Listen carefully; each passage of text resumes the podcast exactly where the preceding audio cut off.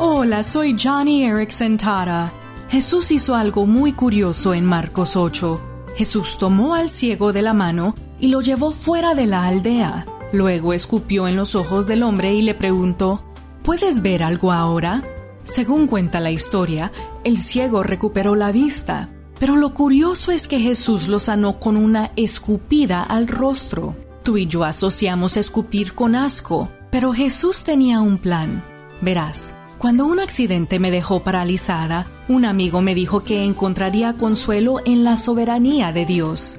En ese momento lo recibí como un insulto o burla, pero luego entendí que había sanidad del alma tras esas palabras. Amigo, amiga, Dios no siempre sana como lo esperamos. A veces la sanidad más grande es ver con los ojos de Jesús, con ojos espirituales, que Dios tiene un propósito para tu vida.